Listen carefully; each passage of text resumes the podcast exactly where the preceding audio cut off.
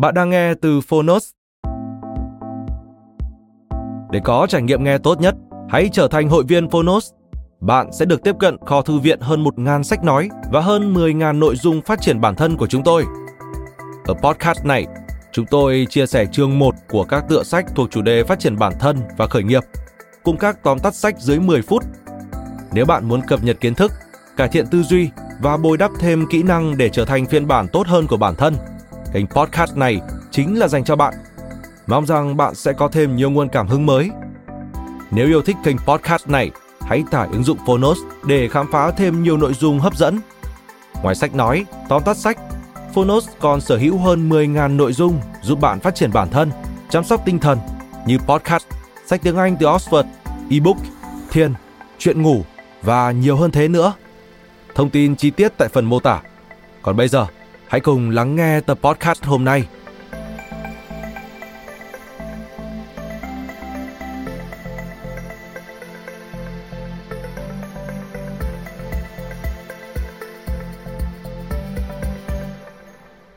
Bạn đang nghe từ Phonos. Một đời như kẻ tìm đường. Ta về tìm lại chính ta, xin làm một chiếc lá đa sân đình. Sách bán chạy hơn 10.000 bản. Tác giả Phan Văn Trường Giáo sư cố vấn của chính phủ Pháp về thương mại quốc tế Độc quyền tại Phonos, Nhà xuất bản trẻ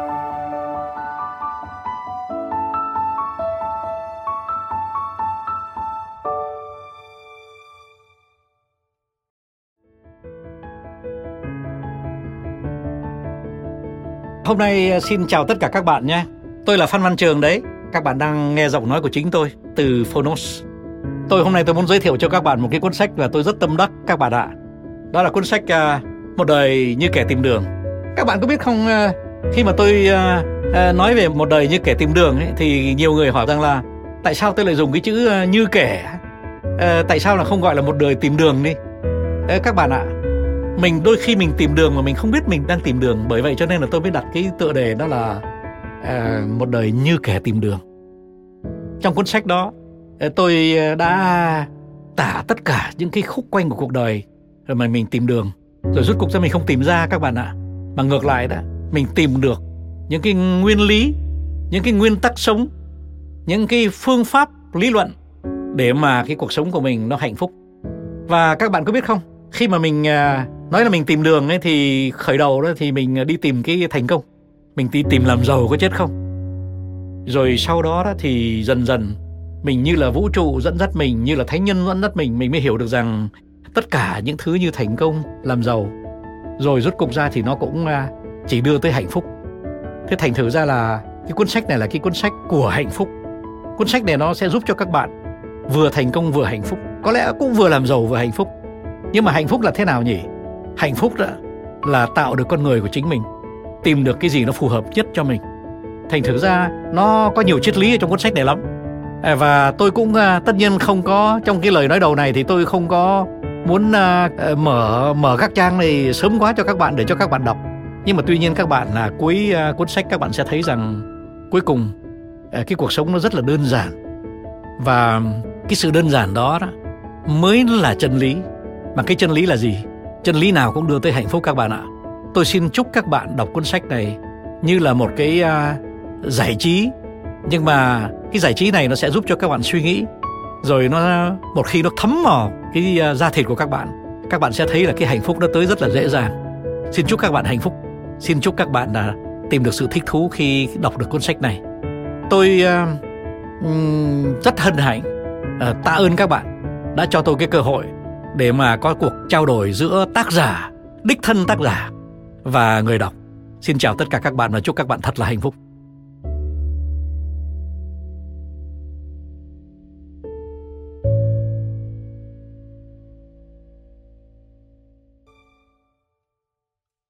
Tạ ơn cha Phan Văn Tạo và tri ân bác Đoàn Thêm.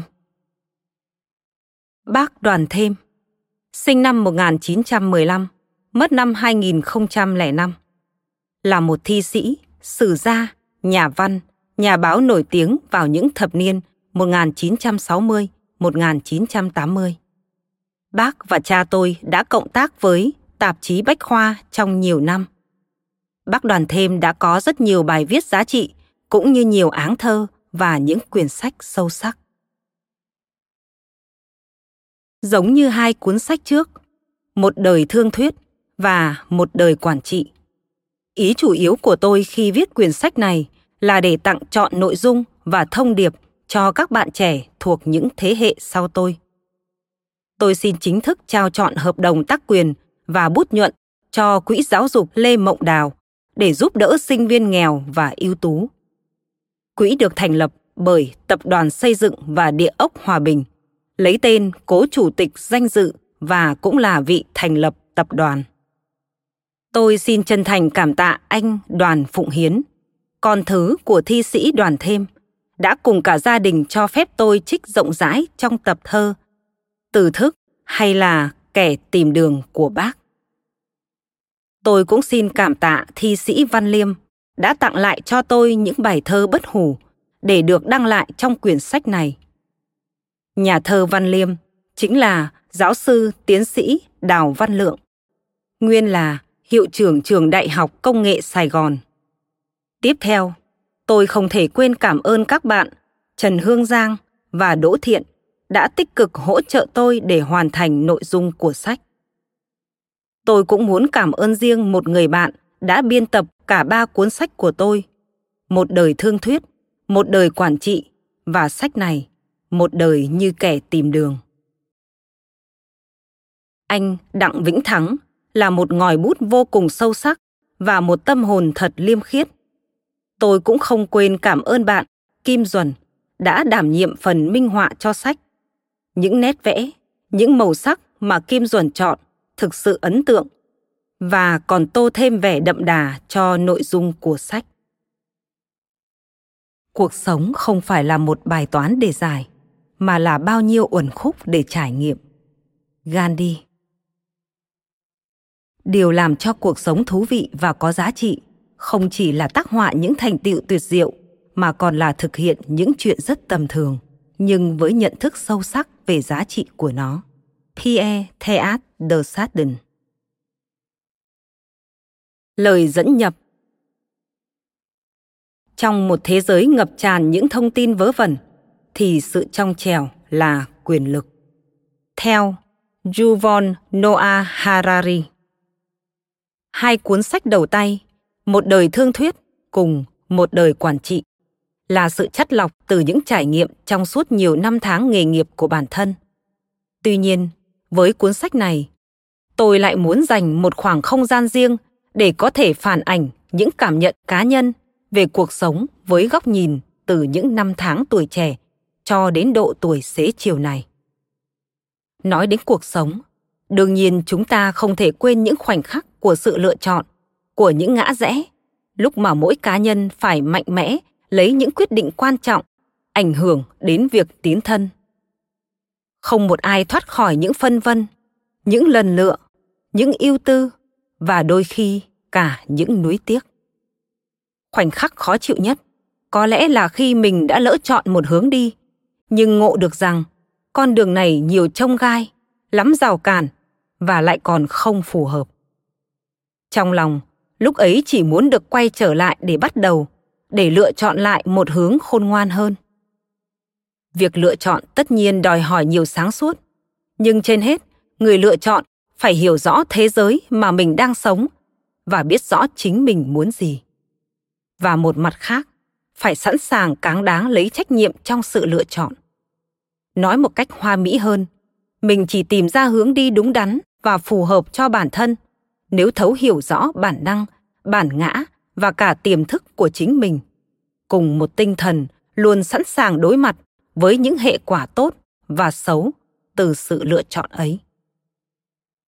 Trong một đời người, có đến hàng chục thời điểm phải lựa chọn cho đúng. Ví dụ như chọn môn học, chọn nghề, chọn cho mình người bạn trăm năm, hay là chọn nơi để lập nghiệp. Rồi để ổn định đời sống gia đình có một sự lựa chọn, chúng ta cần phải đối diện mỗi ngày, mỗi giờ, thậm chí mỗi giây. Đó chính là chọn sự thay đổi. Từ những thay đổi rất nhỏ như một thói quen, một mái tóc, hay thay đổi nơi làm việc, đang gây ra sự nhàm chán hoặc mạnh dạn hơn thế nữa là đổi hẳn nghề nghiệp. Rồi đôi khi phải ngậm ngùi thay đổi người bạn đời đầu ấp tay gối, chọn cả ly hôn hay tái hôn không chỉ có vậy, từ những chuyện thường tình như lựa bạn mà chơi cũng là một sự lựa chọn phải biết đắn đo, cân nhắc. Có đôi lúc chớ trêu hơn, cuộc đời đặt mình vào một tình huống éo le. Mình muốn đổi hẳn đời, nhưng phải đánh đổi quá nhiều thứ thân thuộc. Những lúc ấy, áp lực phải chọn lấy một quyết định khôn ngoan, quả thật nhức nhối. Vào khoảnh khắc này, tâm hồn mình mới cảm nhận rõ sự mông lung và vô thường của cuộc sống. Số đông chúng ta thường đi tìm ánh sáng của đấng trên cao, của tâm linh, hay thấp hơn là ý kiến của cha mẹ, bạn bè thân thuộc. Mình bỗng cảm thấy cần tìm hiểu lại bản thân, rằng mình là ai, mình muốn gì, mình có còn là đúng con người mình những năm về trước không? Nếu làm xong được việc tự soi xét chăng nữa, thì ngay sau đó mình phải khẳng định lại cho bản thân biết rõ những thứ gì là chính, nên được ưu tiên. Còn những thứ gì chỉ là phụ. Ngày nay không như xưa kia, quyết định nào cũng mang tính cá nhân, nhưng lại có ảnh hưởng rộng rãi trên toàn tập thể. Xưa kia, mỗi khi cần lựa chọn, nhiều gia đình họp lại để cùng bàn luận và giúp cho thêm ý kiến. Nhưng ngày nay không còn như thế nữa. Mình có bao nhiêu gia đình bằng hữu chăng nữa? Quyết định vẫn là của mình, một mình trơ trọi. Tại sao thế? Thứ nhất, vì thế giới ngày hôm nay đa dạng hơn xưa nhiều, và những cảm nhận về cuộc sống giữa những người thân thậm chí cũng hoàn toàn khác nhau. Không ai có thể lý luận thay mình, và tất nhiên, những ý kiến của mọi người chung quanh đưa ra chỉ phản ảnh những kinh nghiệm mà họ đã từng trải, khó có thể áp dụng lên bất kỳ ai. Thứ hai vì trách nhiệm trong sự quyết định là hoàn toàn cá nhân. Ai chơi, người ấy chịu. Tỷ dụ như có rủi ro xuất hiện, không ai khác ngoài bản thân đơn độc cần phải chấp nhận hậu quả với cuộc chơi mà mình điều khiển. Vào đúng lúc đó, không có một người bạn thật sự nào sẽ can thiệp hay chịu đòn cùng, vì họ biết rằng chẳng thể nào tự cho cái quyền tước đi những kinh nghiệm hay những bài học bạn cần phải có thành thử. Xã hội ngày nay buộc mỗi cá nhân phải tự nhận lấy việc cáng đáng bản thân một mình. Tình huống này lại không phù hợp với văn hóa cố hữu của việt nam chúng ta. Bất cứ cái gì là gia đình cũng can thiệp. Cha mẹ mắng mỏ con cái, vợ chồng khiển trách nhau, anh chị em chỉ trích, đan sen lẫn lộn. Trong khi bản chất của mỗi quyết định là hoàn toàn ở phạm vi cá nhân từ nhiều năm qua, mỗi ngày tôi nhận được khá nhiều câu hỏi từ rất nhiều thành phần trẻ, qua tin nhắn hoặc điện thư xin ý kiến ngạc nhiên là tất cả hầu hết luôn tập trung vào một đề tài, hướng đi cho tương lai thú thật, tôi đi nhiều nước, gặp khá nhiều thanh niên trẻ, nhưng chỉ có ở việt nam tôi mới gặp sự chuyên nhất vào một đề tài như thế này. Những câu hỏi xuất phát một phần từ các em nhỏ 17, 18 tuổi, nhưng nội dung hỏi không hề vớ vẩn. Chúng phản ảnh khách quan những tình huống gay go, khúc mắc, đôi khi rất hồn nhiên và tất nhiên luôn trung thực. Nói chung, những mối quan tâm của các em thật sự không hề luẩn quẩn. Phải chăng chỉ là do sự thiếu sáng suốt của con người hay chớ trêu thay nó luẩn quẩn vì người đặt câu hỏi đang sống trong bối cảnh quá bấp bênh và đầy biến đổi. Tất nhiên, khi không nắm rõ thế giới chung quanh, thì không thể nào chọn lấy đúng cho mình một quyết định, một hướng đi, một phương án. Phần lớn, những câu hỏi còn thể hiện rất rõ một thế hệ trẻ đầy ước mơ, hoài bão. Các em mang nhiều khát vọng, nhưng vẫn đói dự án, mờ mịt hướng đi. Các em chứa nhiều năng lượng, nhưng vẫn thiếu cơ hội thi thố, thiếu sự dẫn dắt các em tràn đầy óc sáng tạo nhưng lại gặp bối cảnh quá khô cằn, thiếu nhà đầu tư. Và các em hỏi tôi, bây giờ nên đi đâu, hướng nào trước? Tại sao các em hỏi tôi thì tôi cũng không biết. Có lẽ các em đã hỏi rất nhiều người và có lẽ phương tiện internet cho phép các em lan tỏa câu hỏi một cách rộng rãi và đôi khi tùy tiện. Nào tôi đâu có lời giải đáp cho tất cả những câu hỏi. Nhưng tôi đã không để một thắc mắc nào tiếp tục đơn côi. Tôi cố gắng đem lại cho mỗi em một cách nhìn khác cùng với chút ít tự tin. Sau nhiều năm làm việc này, tôi mới nảy ra ý nghĩ gom góp tất cả những thắc mắc của người hỏi vào một nơi để mọi người có thể cùng đọc, cùng bàn luận và chia sẻ. Vậy thính giả đã rõ sách này của tôi sẽ gom toàn những ý kiến cá nhân, những cảm nhận riêng của tôi về cuộc đời. Làm vậy, tôi không tránh được chủ quan, thậm chí tôi chỉ có thể chủ quan mà thôi. Một tác giả nào khác trong một tình huống tương tự sẽ có những ý kiến khác trước một vấn đề chung tôi xin thính giả chấp nhận khuynh hướng riêng tư như vậy bạn hãy rút tỉa từ sách những gì bạn muốn rút tỉa và hãy bỏ rơi những ý không thuộc về bản ngã của mình lại nhân tại đây, có một vướng mắc tôi không tài nào vượt qua được. Mong thính giả lượng thứ. Đó là văn hóa các vùng miền địa phương của việt nam chúng ta khá đặc trưng. Từ đó, những ý kiến chủ quan của tôi đôi khi chỉ phù hợp cho miền Nam mà ít ăn khớp với sự chờ đợi của thính giả miền khác. Chỉ có một điều tôi chắc chắn là những khuynh hướng tôi diễn tả trong sách phản ảnh xã hội tương lai của loài người nói chung và nước ta nói riêng.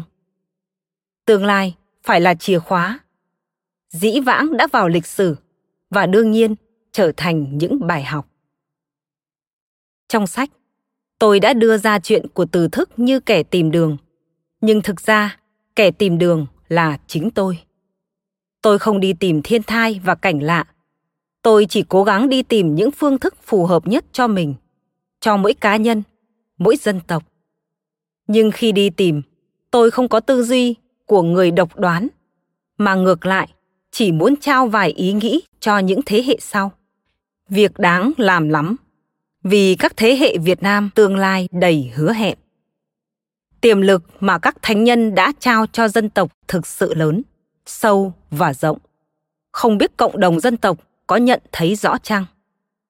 Tiềm lực đó, một ngày nào đó chắc chắn sẽ phải phát triển với nét thuần túy của dân tộc. Kiến tạo một nếp sống kinh tế và xã hội cho tập thể Việt là một điều mà tất cả chúng ta nên làm. Phải làm và việc của tôi chỉ là một phần đóng góp nhỏ bé, tùy đậm tinh thần trách nhiệm tôi tự cho một đời thương thuyết là sách của những kỹ năng ở đây là tạo sự thông cảm giữa người với người để đi tới những thỏa thuận có lợi cho đôi bên một đời quản trị là sách của những nguyên lý. Ở đó là nơi để duyệt lại những yếu tố nào tạo nên một tập thể hùng mạnh với động lực hiệu năng tối đa để đoàn kết và phát triển. Sách Một đời như kẻ tìm đường nghiêng hẳn về triết lý sống, nhưng sách không do một triết gia viết, mà do một người yêu đời, yêu người, yêu hạnh phúc, yêu tình thương, yêu tiến bộ và nhất là yêu dân tộc một cách thật giản dị viết. Mang sự trải nghiệm sống thực để lan tỏa. Lần ra quyển sách này, trái với hai lần trước, tôi đã có ý xin những cộng đồng trẻ giới thiệu sách của tôi. Sách Một đời thương thuyết đã được anh Lê Viết Hải, Chủ tịch, Tổng Giám đốc Tập đoàn Xây dựng và Địa ốc Hòa Bình giới thiệu. Anh Hải là ân nhân của tôi. Anh và tôi đã cùng các anh em khác trong Tập đoàn Hòa Bình chia sẻ nhiều kỷ niệm làm việc và sống trong hơn một thập niên tập đoàn dưới sự lãnh đạo của anh Hải đã từ một doanh nghiệp xây dựng còn con trở thành một tập đoàn hùng mạnh đứng hàng đầu doanh trường. Sách Một đời quản trị đã được anh Hoàng Nam Tiến, Chủ tịch Tổng Giám đốc FPT Software giới thiệu. Anh Tiến là một trong những lãnh đạo doanh nghiệp sắc sảo nhất mà tôi từng gặp. không riêng gì trên đất Việt Nam mà cả trên nền kinh doanh hoàn vũ. Anh Tiến và tôi cũng cùng thuộc giáo sư đoàn của trường kinh doanh FPT nổi tiếng, FPT School of Business thuộc Đại học FPT. Tôi vô cùng ngưỡng mộ anh Tiến. Trong sách Một đời như kẻ tìm đường, tôi muốn dành những trang giới thiệu cho ba tập thể vô cùng năng động. Họ là những người trẻ sắc sảo, sáng tạo, chuyên cần và can trường.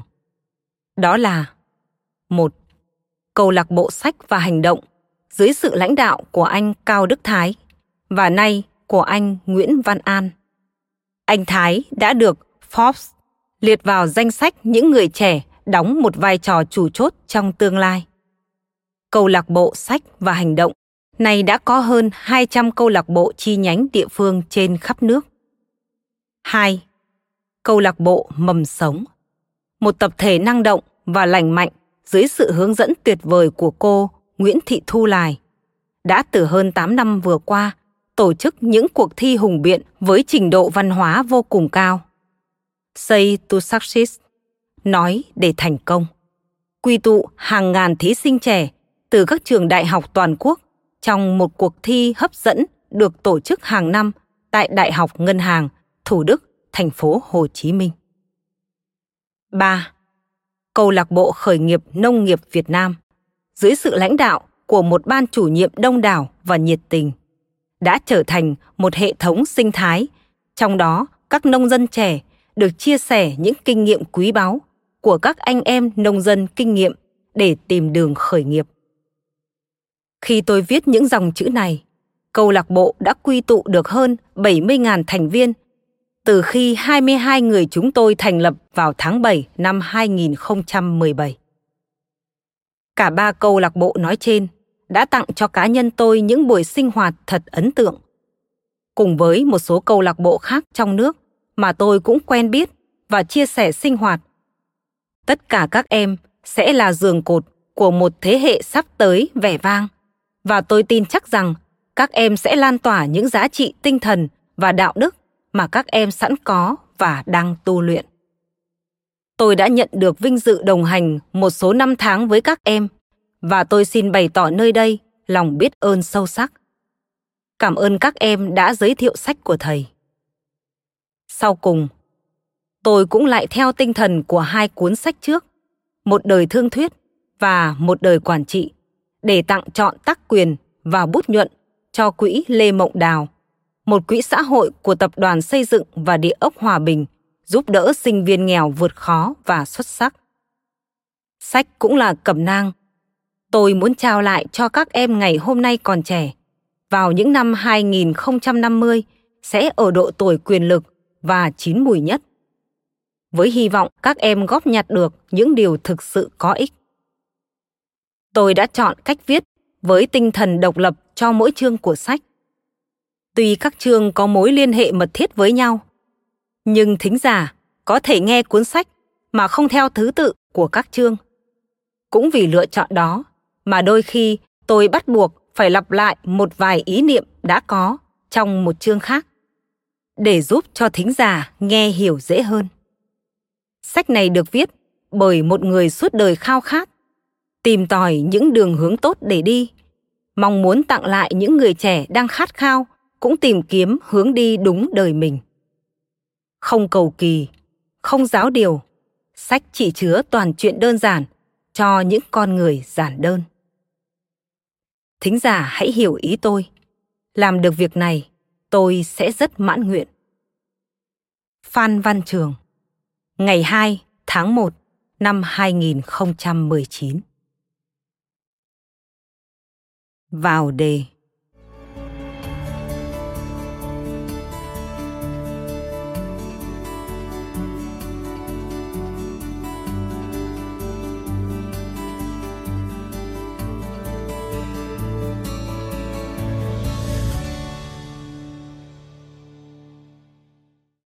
Ngài đi đâu? Năm 14 tuổi là năm đầu tiên tôi phải có một lần suy nghĩ để lựa chọn cho cuộc đời của mình. Trước đó, chưa bao giờ tôi phải làm việc này. Thủa ấy, nhà trường, Trung học phổ thông Lê Quý Đôn Sài Gòn. Viết thơ cho các phụ huynh với đôi lời nhắn nhủ về việc chọn hai ngoại ngữ và nhất là chọn giữa hai học trình cổ điển hay tân thời. Đó là giai đoạn những năm 50, 60 của thế kỷ trước. Vào thời đó, ngay cả cha mẹ tôi cũng bối rối, bởi lẽ không ai trong gia đình tôi có ý niệm gì về ngôn ngữ thịnh hành trên thế giới, họa may, tiếng Anh chăng? Còn về học trình cổ điển thì nghe khá lạ tai, vì chương trình sẽ đặt trọng tâm vào tiếng Latin, tiếng Hy Lạp cổ. Ông hiệu trưởng thì hết lời để khuyến khích học sinh đi theo lộ trình cổ điển. Ông giải thích rằng các kinh thánh cần được hiểu tận gốc, các nền văn hóa Tây Âu cần được thấu triệt qua việc tham khảo và nghiên cứu các bài viết của những tác giả ngàn xưa như Socrates hay Plato mà họ bảo là tiền đồ của nền triết lý nhân loại.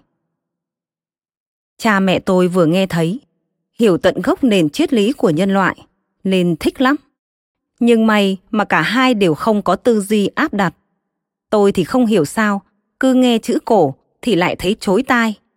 Ngoài ra, có một yếu tố rất ấu trĩ giúp tôi lấy định hướng cho đời mình. Đó là tôi có ba người bạn thân học cùng lớp. Anh Trí, anh Thi và anh Nguyên cứ rủ tôi nghe một loại nhạc Mỹ giật gân mới phổ biến mà hai ca sĩ chính sau này nổi tiếng hoàn vũ. Đó là Elvis Presley và Paul Anka. Ba anh nghe loại nhạc này vừa nhi mắt thưởng thức, vừa đứng ngồi không yên. Chỉ có chút ngôn ngữ cơ thể thế thôi đã làm trái tim của tôi nghiêng hẳn sang cao trào tân thời. Nhiều khi chuyện đời nào cũng sẽ nghiêng sang một bên do bị ảnh hưởng của những yếu tố kỳ lạ, nhẹ nhõm và khó giải thích. Và đó là trường hợp của tôi thời thiếu niên. Trong cuộc thương thuyết với cha mẹ, đề tài chọn nghề cũng xuất hiện đột ngột vào đúng lúc tôi chưa được cầm một xu tiền mặt nào, vì khi ấy mẹ tôi cấm. Hơn nữa, tôi cũng chưa có ý niệm sau này phải đi làm để có tiền trang trải cuộc sống. Nói chi đến chọn nghề. Đó là tư duy của các thiếu niên vào những năm 50, thế kỷ trước. Cha tôi thì thích ngành kiến trúc, mẹ tôi thì thích nghề bác sĩ. Và cuối cùng, hai ngài đã hướng ý thích của tôi vào lộ trình công chức. Một hướng đi quá an toàn cho tôi, và cả cho mẹ tôi, bởi vì bà nghĩ như thế thì con trai bà sẽ không bao giờ rời khỏi vòng tay của mình. Còn đối với cha tôi, chữ công chức có lẽ chứa hàm một chút ý tưởng về việc con trai của ông sẽ tham gia vào các hoạt động công tác xã hội nhiều hơn. Cuối cùng, bạn đọc cũng đã đoán ra, cha mẹ tôi cho phép tôi đi theo hướng tân thời và chọn tiếng Anh làm ngoại ngữ chính. Đây là lựa chọn đầu tiên của cuộc đời tôi. Nó khởi đầu cho một chuỗi dài những quyết định tuần tự sau này, đôi khi còn khó đưa ra hơn rất nhiều. Đây là cuốn sách của đời tôi. Có lẽ chẳng giống ai, mà dù như thế cũng chẳng sao. Nhưng điều quan trọng nhất chính là tôi muốn chia sẻ cho bạn đọc những cái duyên kỳ lạ và bất ngờ của cuộc đời. Dẫu đó là cuộc đời của tôi hay của các bạn. Những mối duyên kỳ lạ này đôi khi dẫn dắt tôi đi đến những chân trời không thể nào đoán trước được. Bạn chớ đánh giá cuốn sách, vì sách là chuyện của tôi, nhưng bạn có thể đánh giá chính tôi với tất cả những điểm mạnh và điểm yếu, vì sách này là chuyện thật, là những ý tưởng thật mà tôi từng có nhiều năm về trước, ngày hôm qua và mới hôm nay. Dẫu vậy, sách này không phải là chuyện về cả cuộc đời của tôi, mà chỉ phản ảnh những chuyển biến theo dòng lựa chọn vô tình hay cố ý trong mỗi khoảnh khắc. Mà vô tình thì nhiều hơn trong trường hợp của tôi. Vì ít khi nào tôi có dịp đặt hết lý trí vào một sự cân nhắc để đi tới được một lựa chọn hợp lý. Sách này cũng có thể được xem như một cuộc so tài giữa linh tính và lý trí, mà bên thắng cuộc không bắt nguồn từ bộ óc tính toán, mà từ con tim hồn nhiên và vô tư. Cuộc đời của mỗi chúng ta có thể ví như một con đường với hàng ngàn khúc quanh. Đến khúc quanh nào chúng ta cũng bắt buộc phải có những lựa chọn. Chọn hướng đi chọn phương án chọn kẻ đồng hành chọn những trang bị chọn thời điểm hành động. Rất nhiều khi chúng ta cũng không có quyền lựa chọn hoặc không muốn lựa chọn hoặc không biết lựa chọn. Nhưng rồi cuối cùng chúng ta cũng bắt buộc phải bước tiếp. Tới đâu thì mỗi người một nơi, mỗi người một hoàn cảnh, tới những nơi ta muốn đến hay không thực sự muốn đến. Đôi khi không biết đi đâu, nhưng cũng vẫn đi. Giấc mơ tiến tới tương lai mạnh đến mức trở thành ám ảnh, cho dù tương lai là cái gì còn mù mờ. Phải chăng, trong nghiệp chướng của mỗi con người có một sự thúc đẩy để sớm khởi hành, không thể dừng lại được. Cuộc đời dù là tiến hay lui vẫn phải tiếp tục bước đi. Cá nhân tôi trong suốt bấy nhiêu năm toàn gặp những tình huống lạ kỳ. Nhiều lần như thế, mỗi lần y như một. Phải đưa ra một quyết định, phải lựa chọn và sau đó mọi việc tiếp diễn như không cần tới mình. Mỗi lần mình tìm giải pháp, tìm hướng đi là một lần số mệnh đẩy mình đi vào một lộ trình không muốn mà mình chẳng biết trước tốt hay xấu. Tôi sang Pháp năm 17 tuổi, chẳng chọn đi mà cũng chẳng chọn Pháp. Tôi tốt nghiệp kỹ sư, mà nghĩ lại cho cùng thì mình chưa bao giờ mơ làm kỹ sư. Họa may, làm bác sĩ hay kiến trúc sư như bố mẹ tôi từng mong mỏi. Tôi sống hòa đồng vui vẻ với vợ tôi đã được một nửa thế kỷ. Nhưng bạn có tin không? Tôi chưa bao giờ thực sự cân nhắc việc sống chung với cô ấy. Không chọn, nhưng rốt cuộc tôi đã có được một cuộc sống gia đình mà nhiều người có thể hằng mong. Về bạn bè nói chung cũng vậy. Tôi chưa chọn bạn nào bao giờ trong cuộc đời. Họ tới với tôi một cách thật tự nhiên. Và trong số đó, tôi có nhiều bạn tốt. Tôi cũng chưa bao giờ mơ đến quyền lực. Nhưng rồi cuộc đời nghề nghiệp đã đưa tôi vào những vị trí quyền lực kinh tế quốc tế cực mạnh trên cả năm châu. Đó không phải là sự lựa chọn nào, nó tới ngẫu nhiên. Một chuyện lạ khác, tuy tôi là kỹ sư cầu đường, nhưng chưa bao giờ tôi thiết kế cầu hay xây dựng một con đường nào cho ai đi. Nhưng ngược lại, đây là một mâu thuẫn nữa. Tôi đã làm tư vấn về kinh tế và đã dạy kinh tế trong đại học, nhưng chưa bao giờ học kinh tế. Tôi đã làm một chuyên gia quy hoạch vùng và chỉnh trang lãnh thổ, một môn hoàn toàn xa lạ. Tôi đã làm nghề buôn bán những nhà máy điện khổng lồ, tuy chưa bao giờ học về điện lực. Tôi đã lãnh đạo doanh nghiệp xây đường sắt, metro và cao tốc, trong khi trước đó chưa bao giờ tôi có chút ý niệm gì về kỹ nghệ giao thông.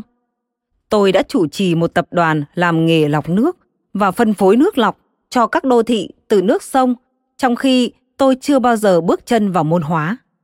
Và tôi đã làm lãnh đạo trong một công ty thuộc ngành dầu khí, vốn cũng là một chân trời quá xa lạ. Bạn ạ, à, thử hỏi chọn lựa ở đâu? Chọn lựa hướng đi gì khi cả cuộc đời làm toàn những gì mình chưa bao giờ đi học? Và ngược lại, chuyện quái gở là chưa bao giờ tôi có dịp thi thố những gì nhà trường đã bỏ công đào tạo. Một câu hỏi thật to lớn cho những phụ huynh, cho những học sinh đang chọn nghề. Chưa hết, tôi sinh ra làm người Việt, nhưng suốt cuộc đời nghề nghiệp lại tại vị ở nước ngoài. Nắm vững được tiếng Pháp thì cuộc đời lại đưa đẩy sang làm việc ở xứ nói tiếng Anh. Anh Quốc, Fiji, Singapore, Malaysia, thậm chí tiếng Bồ Đào Nha ở Brazil. Đến tiếng mẹ đẻ là ngôn ngữ Việt của mình cũng chẳng mấy sử dụng, mà rốt cuộc vẫn phải làm việc bằng ngôn ngữ xứ người trong hơn bốn chục năm. Bạn ạ, à, đừng nói là tôi đã lựa chọn, hay đúng hơn, lúc phải lựa chọn, tôi đã bị cuộc đời đưa đẩy để rồi chỉ còn một phương án duy nhất mở đường. Đi hay không đi, chứ không được chọn hướng, chọn nơi, chọn lúc, chọn bạn và đối tác. Chẳng có gì mình được thực sự chọn cả. Ở một lĩnh vực khác, tôi chưa bao giờ chọn làm nghề giáo viên, nhưng rồi các trường đại học tại nhiều quốc gia đã dành cho tôi những giờ làm việc lý thú. Đến lúc về hưu, vốn dĩ mọi người có thể thả lỏng đi vào thời kỳ thư giãn, thì tôi lại được đứng trên cao động viên. Tôi đã phải nghiên cứu những hồ sơ dày cồm cộm, tư vấn cho không biết bao nhiêu doanh nghiệp, tập đoàn. Không những thế, hầu hết công việc tôi làm đều là miễn phí, giống như một ông phu lục lộ phải đi kiếm kế sinh nhai. Đã có một động lực vô hình nào thúc đẩy tôi làm như vậy, chứ thật lòng nào tôi có mơ và càng không có chọn lựa. Đến khi thất thập cổ lai hy, tức ngoài 70, thì tôi mới bắt đầu viết sách. Ở tuổi đó, có khá nhiều nhà văn viết sách, nhưng chẳng ai lại viết sách đầu tay khi vào tuổi chống gậy răng long. Nhưng bạn có ngạc nhiên không khi tôi chưa bao giờ giỏi về văn chương? Điều đó phản ảnh qua điểm số văn chương của tôi khi còn ngồi ghế nhà trường. Còn bố tôi, một nhà văn thực thụ, thậm chí còn phê rằng con chớ bao giờ dùng ngòi bút cùn của con để sinh sống. Thế nhưng, tuy đã xa quê nhà hơn 50 năm, tiếng Việt của tôi tuy đã lai hóa, tha hóa, biến hóa, tồi hóa, đến trở thành khó hiểu. Tôi đã học lại tiếng mẹ đẻ, để rồi sách đầu tay, một đời thương thuyết, đã được vinh danh giải sách hay năm 2016. Thật sự, đây cũng là chuyện hy hữu, khó tưởng. Dù sao việc viết sách cũng không phải một lựa chọn đích danh. Ngay chính cuốn sách này, tôi đang viết và bạn đang cầm trên tay. Tôi cũng không thực sự hiểu sao mình viết nó, nhưng tôi có thể khẳng định rằng đây cũng không phải là lựa chọn của riêng tôi. Bạn có thể quát lên. Ông nói gì? Làm sao ông có thể ngụy biện đến độ ông dám khẳng định chẳng bao giờ ông muốn viết nó, trong khi mọi người đều biết ông có thể đã bỏ ra rất nhiều công sức để tạo nó ra.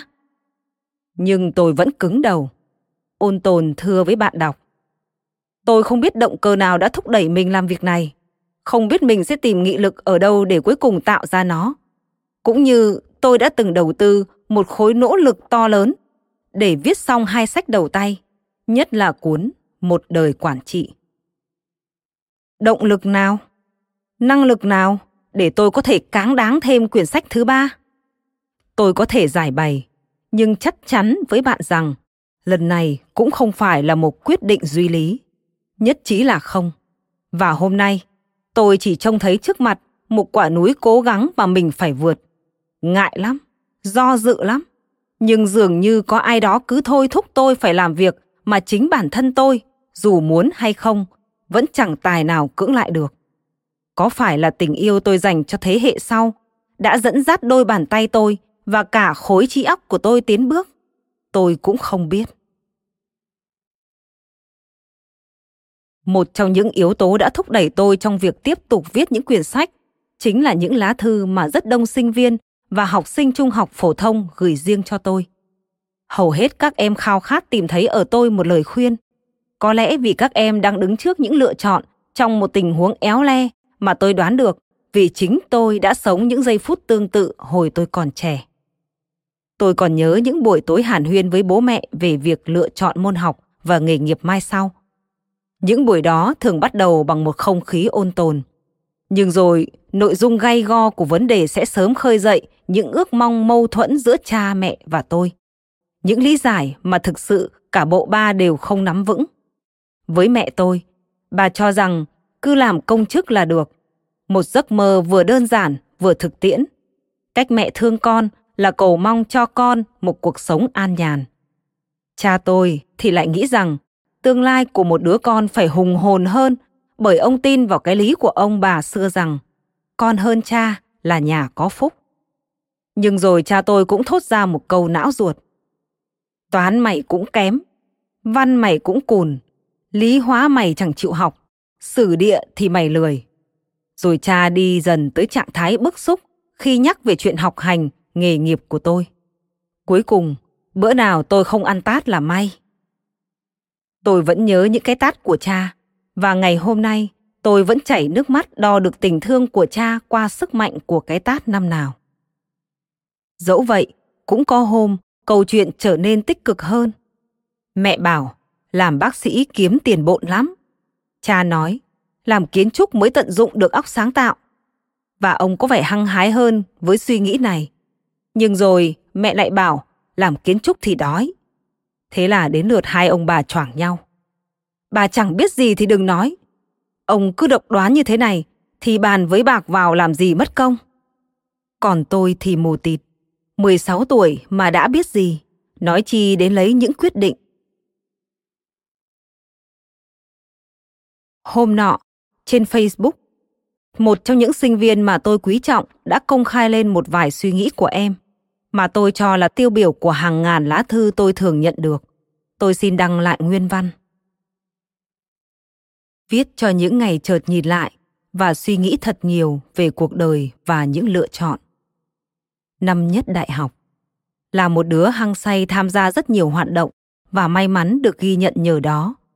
Mình đã từng cảm thấy nuối tiếc và lãng phí thay cho những đứa bạn xung quanh vì cảm thấy tụi nó sống thật đáng chán và vô vị. Mình không chấp nhận việc một sinh viên đại học suốt ngày thu mình trong phòng, cuộc sống chỉ xoay quanh việc ăn, ngủ và bấm điện thoại. Mình khi ấy không muốn bản thân trở thành một người như vậy chút nào. Trong rất nhiều những lựa chọn cho quãng đời tuổi trẻ, tại sao tụi nó lại lựa chọn như thế? Giờ nghĩ lại mới thấy sao hồi đó mình vô duyên quá. Đi mãi mới hiểu được rằng mình chẳng thể thay đổi một ai trừ phi họ thật sự muốn điều đó. Rằng những lời khuyên khi ấy nói ra thật vô nghĩa. Nói vậy không có nghĩa là mình sẽ để mặc những người như vậy. Việc mình có thể làm và nên làm, nhất là phải nỗ lực thật nhiều và sống thật tốt. Trước là để yêu thương bản thân, sau là để đến khi họ giật mình và lựa chọn thay đổi, khi ấy mình sẽ có đủ khả năng để giúp đỡ họ. Mình của những khi đó đã quên rằng mỗi người đều có định nghĩa riêng cho mình về hạnh phúc và việc gì xảy ra đều có thời điểm của nó. Ba năm trôi qua, dù có đủ sáng suốt hay không, dù có tự do hay bị ép buộc, thì mình cũng đã đưa ra những lựa chọn riêng cho mình. Lựa chọn những thứ tự ưu tiên, lựa chọn phải đánh đổi những gì để có được những gì. Lựa chọn sẽ bắt đầu và nói lời kết thúc với những gì, sẽ mở lòng và đồng hành cùng ai. Những khi vui vẻ lại thầm cảm thấy biết ơn vì đang đi đúng con đường mình lựa chọn. Những khi buồn, chợt nhìn lại mà cảm thấy nuối tiếc và nghi ngờ liệu mình đã lựa chọn đúng hay chưa?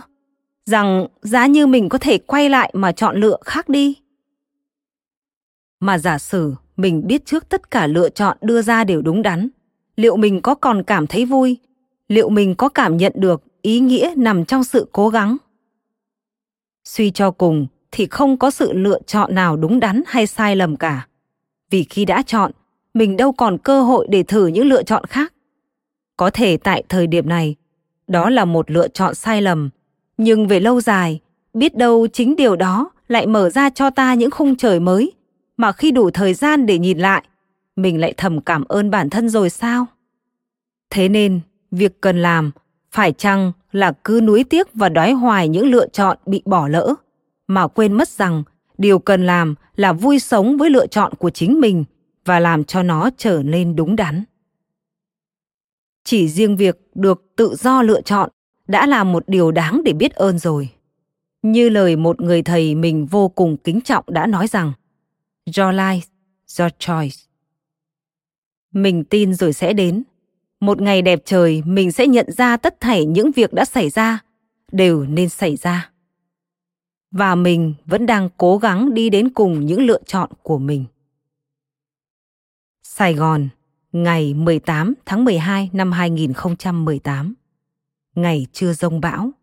Hà Ngọc Bảo Hân. Câu lạc bộ mầm sống, Đại học Ngân hàng Thủ Đức. Tôi được phép của Bảo Hân qua điện thoại để đăng tải lại thư riêng. Tất cả bài triết lý của tuổi trẻ xoay quanh đề tài, lựa chọn và hiện rõ ra một sự hoài nghi về những phương án đúng đắn. Chỉ có tương lai mới trả lời được. Mong mỏi một ngày đẹp trời sẽ đến. Có lẽ sách này phần nào là câu trả lời cho câu hỏi đó. Một câu hỏi mà tôi đã nhận được 10.000 lần trong suốt nhiều năm qua, tiêu biểu cho hàng triệu thắc mắc của các em trẻ khắp nước. Không thể chối cãi, việc lựa chọn ám ảnh các em và cha mẹ các em. Tôi cũng không thể nào quên lời khuyến khích của anh Dương Thành Truyền chủ tịch nhà xuất bản trẻ, mỗi lần tôi tới thăm anh và em Đặng Vĩnh Thắng, người biên tập cho hai sách Thương thuyết và Quản trị. Anh cứ nhắc tôi là phải viết một cuốn sách thứ ba cho đủ bộ. Anh dùng chữ Pháp, thi lô gì? Có nghĩa là một bộ ba. Anh bảo tôi, tự đề của sách mới bắt buộc phải dùng lại chữ một đời. Nói thế cho vui, vì nhiều bạn trẻ của tôi khẩn khoản xin tôi viết về tình yêu và hạnh phúc. Nhưng đối với một người sống với vợ từ 50 năm, có lẽ không có sóng gió gì mấy để diễn tả. Có bạn khác lại khuyên tôi viết về một đời xây dựng, Chắc hẳn bạn ấy nghĩ cả đời tôi là để ngồi chát xi măng vào gạch và gạch vào xi măng. Việc xây dựng là việc nghìn năm, mình quá nhỏ bé để kể lể. Thật ra, xét cho cùng, tôi đâu viết sách để viết sách. Tôi đâu kiếm tiền bằng nghề bán sách. Đối với tôi, nội dung phải đi trước hình thức, vì hình thức chỉ là cái bao bọc. Ngay khi tôi viết một đời quản trị, có người đã đề nghị với tôi viết lại thành 3, 4 cuốn.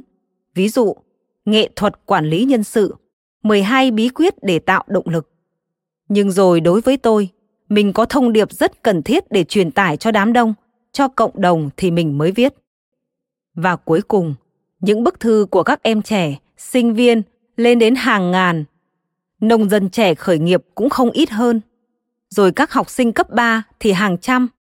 Đã đưa tôi tới kết luận là không có gì tốt hơn việc đem trải nghiệm thực để giải đáp những câu hỏi các em đặt ra. Có một lý do khác làm tôi muốn viết. Đó là để đáp trả tình thương đặc biệt của một bậc tiền bối dành cho cá nhân tôi. Bác Đoàn Thêm, sinh năm 1915, mất năm 2005. Sinh thời, bác Đoàn Thêm là một nhà văn nổi tiếng. Khi xưa đã cộng tác nhiều năm cùng với cha tôi và nhóm tạp chí Bách Khoa. Bác còn là một thi sĩ đã ra mắt công chúng rất nhiều tập thơ như Huyền Sử, Taj Mahal. Tên dài của tập thơ là Taj Mahal hay là Mối tình bất diệt của Hoàng đế Ấn Độ Shah Jahan. Hoặc Từ thức hay là kẻ tìm đường. Tôi sẽ viết dài hơn về bác trong một đoạn sau.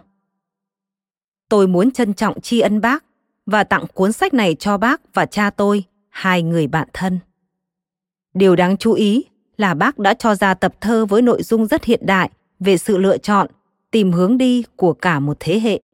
Đó là tập thơ về huyền sử tử thức mà tôi sẽ dành cả một chương để minh họa. Vào thời đó, giấc mơ tìm đường chỉ có thể là tìm lên cõi tiên. Tử thức đã lên được cõi tiên, rồi từ đó mới sớm có được nhận thức rằng cái nơi được ăn ngon, được chiều chuộng như ông Hoàng – nhưng không có việc gì làm khác ngoài hưởng thụ. Rút cục, không phải là thiên đàng mà người ta tưởng. Đi lên đến tận trời rồi, chỉ một thời gian ngắn sau mới ngỡ ra chân lý. Truyền thuyết kể rằng, xưa kia có một anh chàng tên là Tử Thức, người Thanh Hóa, làm quan tri huyện Tiên Du, Bắc Ninh. Tuy ông được bổ nhiệm vào những chức vụ quan trọng trong triều đình, ông vẫn luôn luôn bị ám ảnh bởi giấc mơ đi du ngoạn nơi thiên thai. Một hôm, tử thức đi chơi hội mới gặp một cô gái xinh đẹp. Cô gái tên là Giáng Hương. Cô đang gặp một tình huống éo le giữa hội. Tử thức đã vội cởi áo gấm giúp cô gái thoát nạn. Nào ngờ cuộc gặp gỡ này sẽ dẫn tới kỳ duyên sau này. Thời gian sau, tử thức từ quan, tìm thú vui nhàn tản, chàng lên đường đi ngao du tìm cảnh thiên thai. Rồi một lần, từ thức đi qua một ngọn núi mới thấy một chiếc động. Chàng vào động, chàng gặp bà chủ động. Bà chủ mời chàng tạm dừng chân ít lâu. Nào ngờ, bà chủ lại là mẹ của cô gái hôm nào nơi hội. Cô Giáng Hương chính là người chàng đã cứu thủa nào. Từ thức nhận để bà chủ gả Giáng Hương cho mình – nhưng hai người sẽ chỉ sống với nhau được một thời gian ngắn. Tuy cuộc sống thuận hòa êm ấm, tử thức nhớ nhà quá, xin được về thăm. Cảm thông nỗi niềm của chồng, Giáng Hương không thể đi theo. Cô sắm xe và gài sẵn phong thư kín gói ghém lời ly biệt. Khi về đến quê, từ thức không còn nhận ra cảnh xưa, tất cả đều đã đổi thay. từ thức hỏi một cụ già râu tóc bạc phơ thì mới ngỡ ra rằng cụ chính là cháu nội của mình. Chàng mới bàng hoàng ý thức, chàng đã đi quá lâu, hơn một kiếp người, muộn màng với cảnh cũ, tử thức muốn trở lại cõi tiên với dáng hương. Nhưng than ôi, dịp may cũng chẳng còn. Chàng lại lỡ bước, trước cửa động bích đào, dây leo đã mọc chẳng chịt, cỏ dại đã đan kết thành những chiếc lưới cản lối ra vào. Thời gian đã qua, cố nhân đã đi nơi nào? và tất cả những ước mong tưởng rằng còn thực hiện được đã bị thời gian xóa nhòa Tử thức tìm ra thiên thai, nhưng thiên thai không mang giải đáp cho những ước mơ của Tử thức. Tìm đường về chốn cũ, Tử thức lại chỉ thêm vỡ mộng. Chàng cảm nhận rằng đi ngược thời gian là vô vọng. Và cuối cùng, chàng mới vỡ ra là hướng đi tìm hạnh phúc chẳng đâu xa, đó là sắn tay áo, cuốc đất trồng khoai để giúp cộng đồng an sinh vui ấm. Một phần đoạn này được trích từ Google mà không tìm ra tên của tác giả.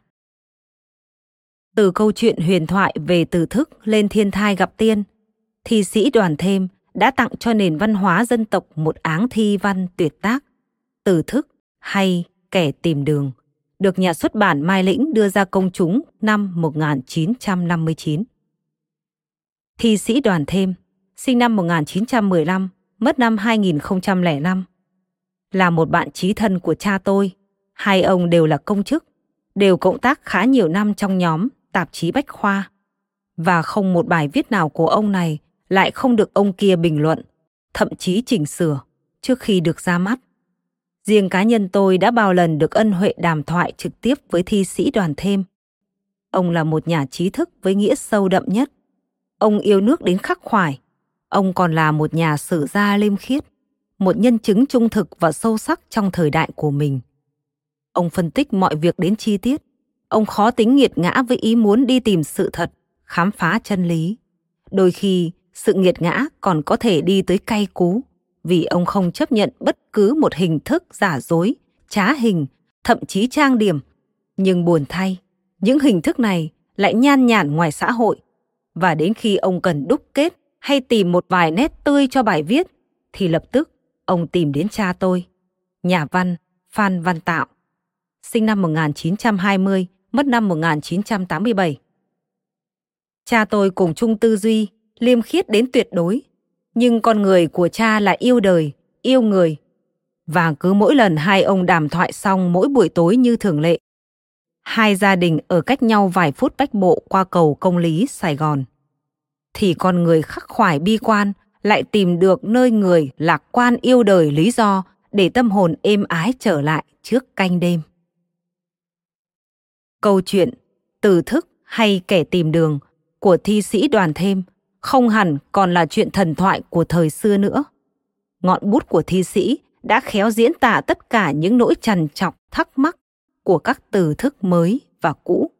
Phần vần đi tìm lẽ sống để sống một cuộc đời hữu ích và trường tồn với núi sông. Ngày nay, đáng ngạc nhiên là ai cũng là kẻ tìm đường, mỗi lúc, mỗi nơi. Thế giới nhàn nhản bản đồ thực và ảo, trên giấy hoặc điện tử – thậm chí còn tặng thêm dịch vụ dẫn đường. Thế nhưng không ai có thể dám chắc con đường mình đi là đúng.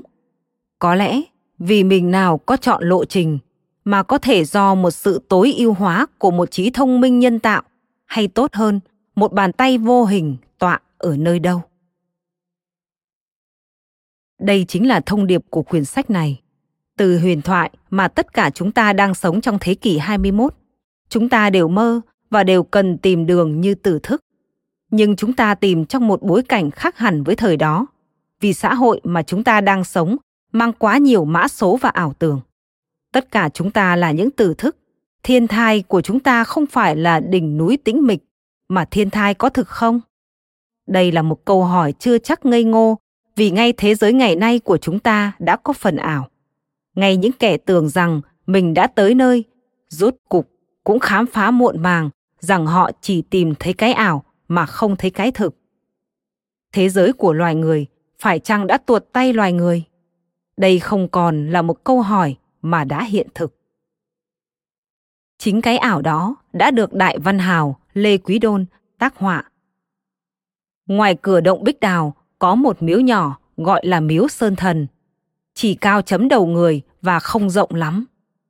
Ngay trên cửa động, trên vách đá được tạc bài thơ đề của Lê Quý Đôn khi ông viếng thăm động Bích Đào vào thế kỷ 17 rằng Văn đạo thần tiên sự diệu mang, Bích Đào động khẩu thái hoang lương, Càn khôn nhất hạt cùng từ thức, Vân thủy song Nga lão dáng hương, Thạch động hữu thanh khao hiểu nguyệt, Diêm điền vô vị nát thu xương. Thế nhân khổ tác thiên thai mộng. Thủy thức thiên thai diệt hí trường. Dịch thơ. Thần tiên vẫn bảo chuyện mơ màng. Động bích đào kia cỏ mọc hoang. Trời bể tìm tòi mê huyện thức. Nước mây chờ đợi mệt nàng hương. Vang om thạch động, trăng gần sáng. Nhạt nhẽo diêm điền, muối đẫm xương. Giấc mộng thiên thai, mong mỏi mãi. Ai hay cũng chỉ hí du trường. Nguồn từ internet. Đối với thi sĩ, thì mộng thiên thai rút cục vẫn chỉ là giấc mộng chơi vơi vào mỗi khúc quanh của cuộc đời mình. Tôi đã tìm đường để rồi chẳng thấy. Suốt cuộc đời tôi đã mần mò, giống như kẻ khiếm thị, lại phải đi trong cảnh sương mù. Nhưng rồi mãi về lúc cao tuổi, mình mới hiểu được rằng chẳng bao giờ mình sẽ tới, vì cuộc đời trên bản chất phải là một cuộc hành trình dài vô tận. Đi đường nào rồi cũng có thể thành công, chọn lối nào rồi cũng có khả năng đạt được hạnh phúc vì hạnh phúc hay thành công, không tùy thuộc vào con đường ta đi, mà vào tâm trạng tự tại của ta, cũng như vào những giá trị mà chúng ta gieo ngay trên những nẻo đường đã đi qua. Tôi không phủ nhận vai trò cơ bản của giáo dục tri thức. Không quên những đóng góp kinh khủng của khoa học hàn lâm. Không gợi dù chỉ một chút, khuynh hướng bỏ bê chữ nghĩa và kinh sách. Nhưng mong bạn hiểu ý của tôi, cuộc sống thành công còn do nhiều thứ khác nữa trong quyển sách bạn đang cầm trên tay tôi có dùng lại một vài đoạn từng đưa ra công chúng vì nó tiêu biểu cho cuộc đời của tôi. Trong đó có bài viết về năm 1963, năm tôi rời xa gia đình sang Pháp, năm khởi đầu hành trình của tôi. Ngay khi đó, tôi cũng chẳng được lựa chọn. Tôi cũng kể lại trong quyển sách này những cuộc gặp gỡ lý thú với một số nhân vật đã đi qua cuộc đời mình. Họ đã thành công rực rỡ, nổi tiếng thế giới. Tôi để cho bạn đọc khám phá thái độ của họ trước những cơ hội đã đến với bản thân. Một trong những bí ẩn của cuộc đời là chẳng bao giờ ta thực sự biết được mình đã chọn đúng hay sai, giả định là mình đã chủ động trong việc lựa chọn.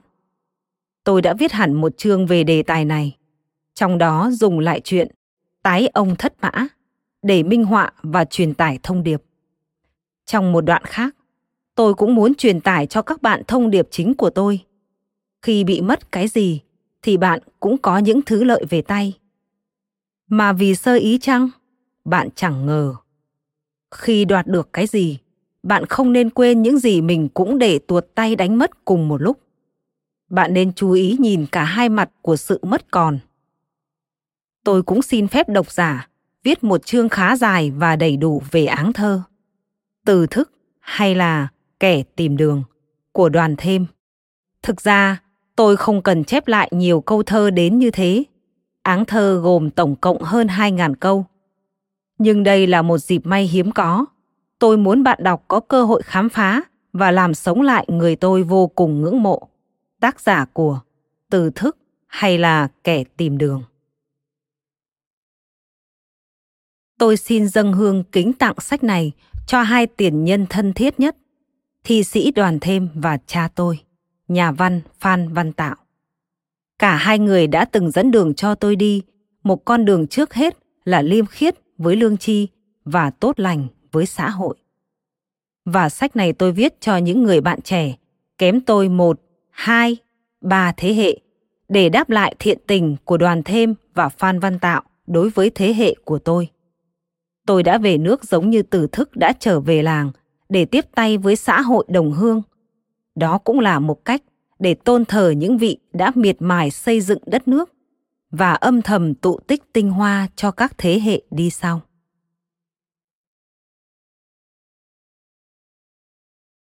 Chương 1 Khởi đầu hành trình hạnh phúc.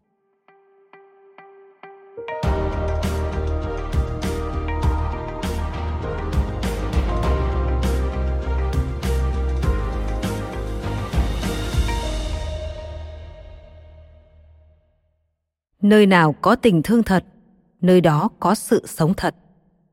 Mahatma Gandhi Cuộc đời của tôi chỉ thực sự bắt đầu vào năm 1963, khi tôi 17 tuổi. Cha mẹ tôi đã dành dụm từ lâu để cho phép tôi có đủ phương tiện để đi du học bên Pháp. Vào thời đó, chính sách của chính phủ miền Nam là chỉ cho phép những sinh viên tuấn tú đi du học. Học thật giỏi thì được học bổng toàn phần. Học khá giỏi thì được một nửa học bổng. Học cũng phải khá thì đơn xin du học mới được xét. Nhưng trong trường hợp đó thì sinh viên không được hưởng học bổng mà phải tự túc. Tôi thuộc trường hợp này vì không phải là một học sinh xuất sắc. Tuy nhiên cha mẹ tôi cho rằng đi du học cần thiết, không những để thu thập kiến thức mà còn cho phép đứa con được cọ mình với cuộc sống đây đó. Và cha mẹ tôi không nghĩ sai. Rất đông sinh viên Việt Nam sang Pháp thời đó sẽ có được một học trình tốt đẹp. Rất đông sẽ thành công sau này, sau khi tốt nghiệp. Một số lớn còn ở lại nước đã đón tiếp mình sau khi họ nhận được cơ hội tiến thân từ một quốc gia văn minh. Nói chung, đó là trường hợp của số đông chúng tôi cùng lứa tuổi. Tôi không phải là một biệt lệ. Nhưng những trường hợp du học thất bại cũng không hiếm. Một số ít bạn học của tôi cũng gặp sự cố hoặc không đáp ứng được với cuộc sống khó khăn ở nước sở tại. Một anh họ của tôi đã nhuốm bệnh tâm thần do áp lực cao của lớp học. Riêng cá nhân tôi đã gặp một cảnh ngộ hy hữu.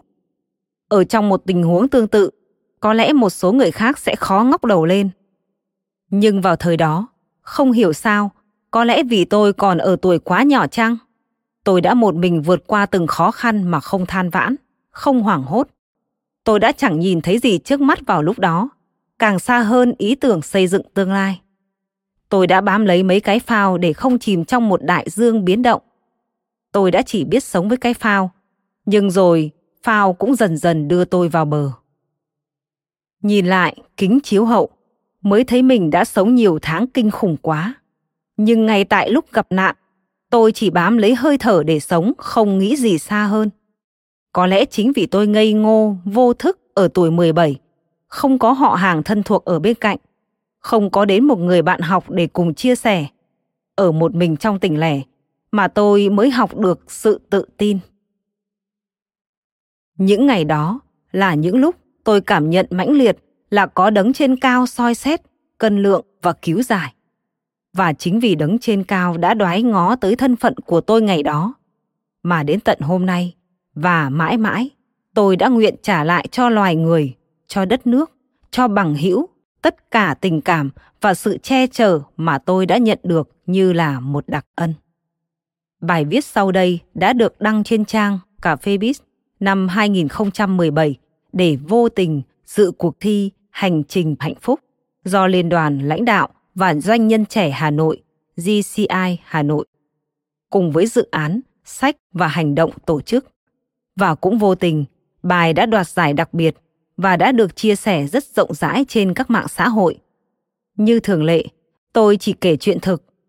Nhất là lúc viết lại sự tình thì tôi không biết bài sẽ được đưa vào một cuộc thi. Năm ấy là năm 1963, khởi đầu hành trình hạnh phúc. Tác giả Phan Văn Trường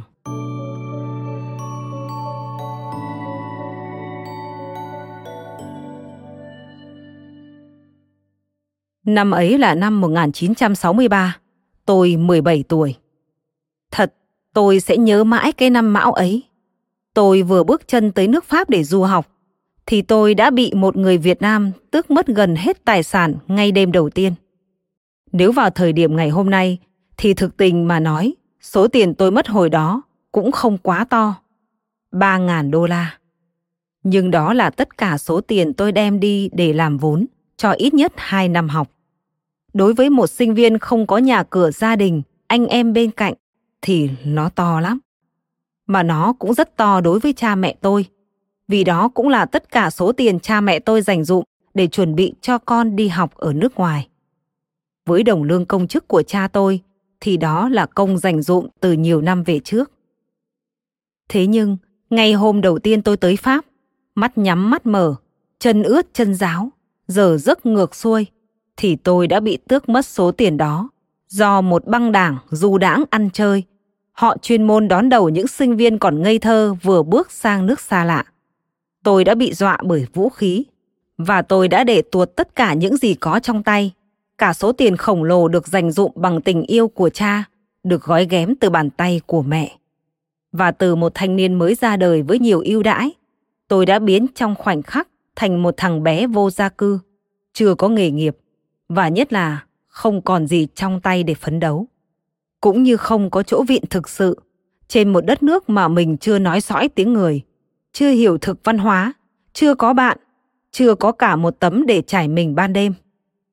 Ngày đó đâu có như bây giờ, không có điện thoại di động, chỉ có Telegram để báo tin khi cần.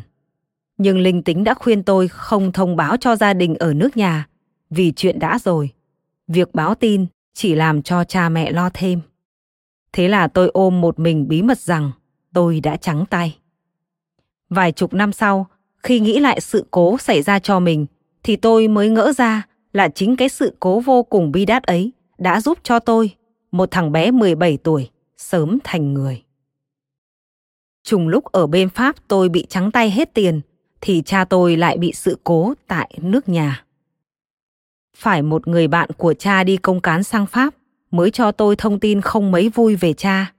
Mẹ tôi có gửi ông bạn đó một lá thư, trong đó mẹ dặn đi dặn lại là con cố cầm cự với số tiền mang theo càng lâu càng tốt. Rồi đến khi gia đình ổn định trở lại thì mẹ sẽ gửi tiếp. Nào, mẹ có biết sự thật phũ phàng phía bên này. Và tôi cũng viết vội vài hàng gửi mẹ qua tay của ông bạn rằng mẹ đừng lo, số tiền cha mẹ cho con còn nguyên và nhờ đó con sẽ sống được thoải mái nhiều năm sắp tới.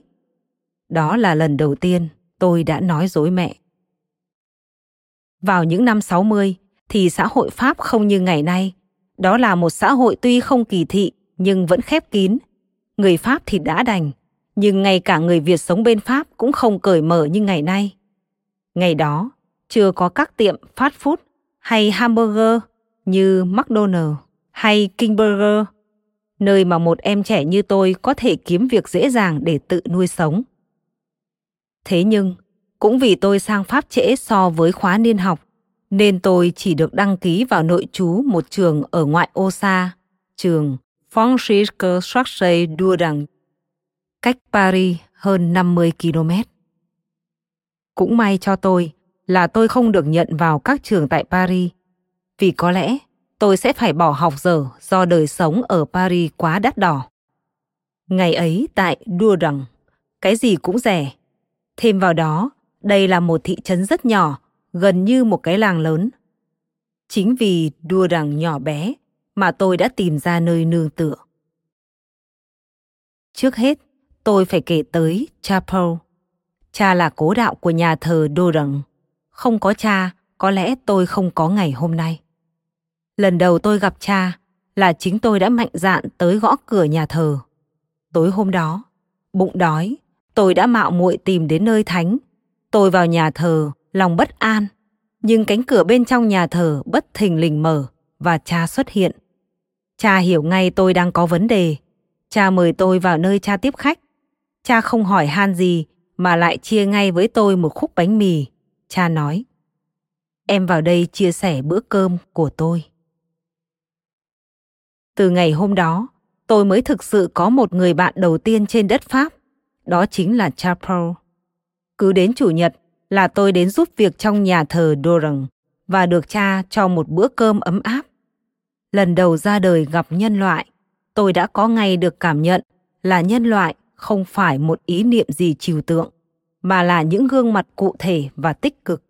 Gương mặt đầu tiên của nhân loại đối với tôi là cha Paul. Cha đã có những nghĩa cử đơn giản nhưng chứa chan tình người. Cha Paul đã là người đầu tiên làm cho tôi thấu hiểu được rằng hạnh phúc là một thứ gì rất chân thật, trong sáng, ấm áp.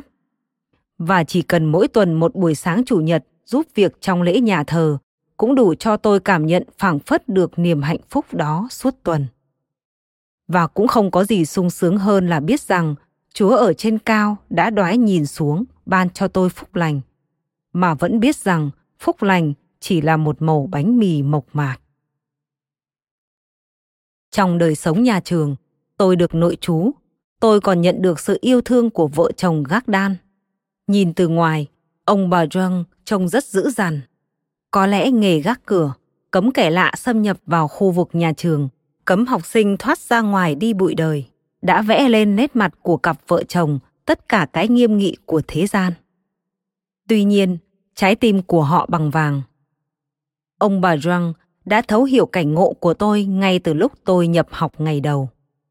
Bà ấy thường hay dạy tôi, nhưng lúc nào bà cũng quan tâm. Một hôm bà bảo tôi, mày giặt rũ làm sao? Trông mày dơ bẩn thế kia, mày cởi hết quần áo ra đưa tao giặt. Thế là tôi được bà giặt quần áo miễn phí. Bà còn ngụy biện rằng đằng nào ông bà cũng có máy giặt, nhiều ít gì cũng thế. Tuy nhiên, bà còn ủi thẳng thắn cho từng chiếc sơ mi, chiếc quần. Đến khi tôi chụp ảnh gửi về cho mẹ, thì mẹ tôi rất ngạc nhiên, hồi âm ngay, hỏi ai giặt trông nom cho tôi mà áo quần ngay ngắn thế. Sau này khi mẹ tôi sang Pháp, mẹ đã tỏ ý muốn đến cảm ơn tận nơi ông bà Răng. Tôi thì cứ bị bà Răng mắng hoài, nhưng tôi hiểu đó là lời mắng của sự quan tâm, lời mắng để cải thiện một thanh niên không được sống bên gia đình mình. Những lời mắng này thật mát mẻ trong tôi. Ông Răng thì lại thương tôi một cách cụ thể hơn. Cứ đến hai ngày cuối tuần, ông rủ tôi đi làm thêm. Ông chuyên sửa điện nước, đổ rác, sơn nhà, đổ nền, nạo ống khói. Thế là ông và tôi chia nhau việc. Ông nhận việc chuyên môn, còn tôi thì việc chân tay. Có lần, tôi nạo xong ống khói, mặt mũi đen đủi, quần áo lọ lem, làm mọi người cười. Tôi cũng cười. Cái cười của một đứa thanh niên thật hãnh diện, vừa nhận được chút tiền để tự nuôi thân. Ông bà Răng dần dần coi tôi như một đứa cháu trong nhà. Tôi cảm nhận được hạnh phúc sâu đậm đó, rằng tôi đã được người bản xứ nhận lãnh. Chỉ được nhìn nhận như vậy thôi cũng đủ để làm cho tôi cảm thấy mình thật quá may mắn. Ở trong trường, tôi còn được một người khác giúp đỡ tôi rất nhiều. Đó là bà Mô Nhị, y tá săn sóc sức khỏe của học sinh nội trú. Gọi là bà, nhưng bà chưa có chồng tuy đã quá 50. Người ác miệng, nói bà không có nhan sắc nghiêng thành, do đó mới khó lấy chồng. Nhưng đối với tôi, thì bà là một con người nhân hậu mà tôi sẽ không bao giờ quên. Tôi gặp bà lần đầu lúc tôi bị bệnh. Mùa đông năm 1963, kỷ lục lạnh, nhiệt độ xuống hơn 15 độ âm. Tôi thiếu quần áo ấm và sau một lớp thể dục ngoài trời, tôi bị lạnh phổi và được đưa vào nằm phòng bệnh hai tuần. Bà Monique mới hỏi tôi gia đình ở đâu, vì trên nguyên tắc học sinh nhuốm bệnh phải được trả về gia đình, chứ giường bệnh nội trú chỉ là tạm thời, quá lắm là hai, ba ngày. Sau khi tôi khai hết cảnh ngộ, thì không những bà cho phép tôi ở lại, mà bà còn chăm lo cho tôi thật tận tụy. Sau này, tôi thường hay lên thăm bà trong giờ chơi. Tôi hay tặng bà một miếng bánh sô-cô-la hoặc là một bó hoa tôi hái trong rừng. Bà cũng thường viết thư chấn an mẹ tôi. Đây không phải là trách nhiệm của bà, tôi cảm nhận đó là lòng thương. Từ lúc đó tôi mới lại hiểu cụ thể hơn thế nào là hạnh phúc. Hạnh phúc rút cục là sự cảm nhận tình thương mà mọi người dành cho mình. Nhưng trên hạnh phúc đó còn có cái duyên mà đấng trên cao đã sắp sẵn cho mình.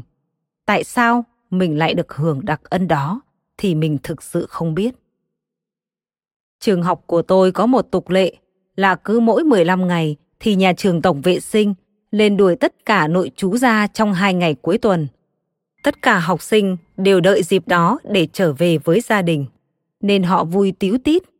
Ngược lại đối với tôi, thì dịp đó lại gây cho tôi nhiều khó khăn vì tôi không có gia đình, không có nơi để về.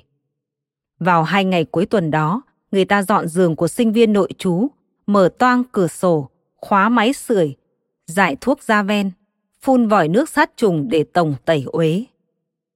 Bà Monique là người đầu tiên cứu tôi.